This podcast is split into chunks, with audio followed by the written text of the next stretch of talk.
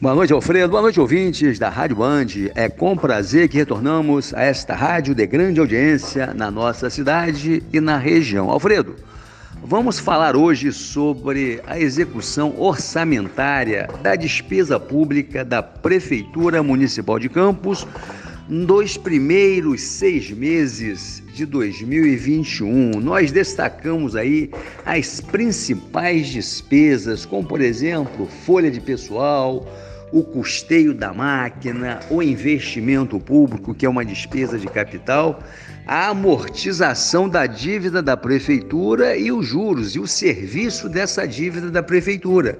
E nós identificamos, Alfredo, o seguinte: as dívidas da prefeitura estão inviabilizando os investimentos em obras, os investimentos na economia local. Eu estou falando de investimento público.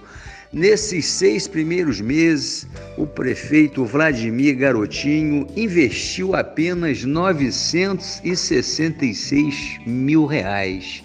Pois é, muito pouco.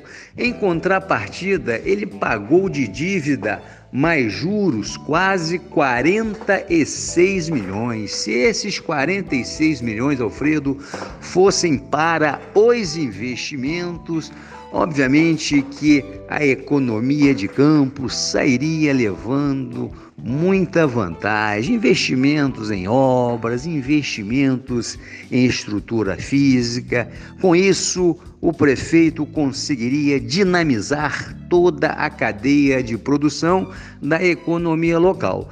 E nós verificamos também que hoje, nesses seis meses de governo, a máquina pública custou ao povo de Campos 275 milhões. Despesa com, com luz, água, material de consumo, é o que nós chamamos de custeio fixo e custeio variável.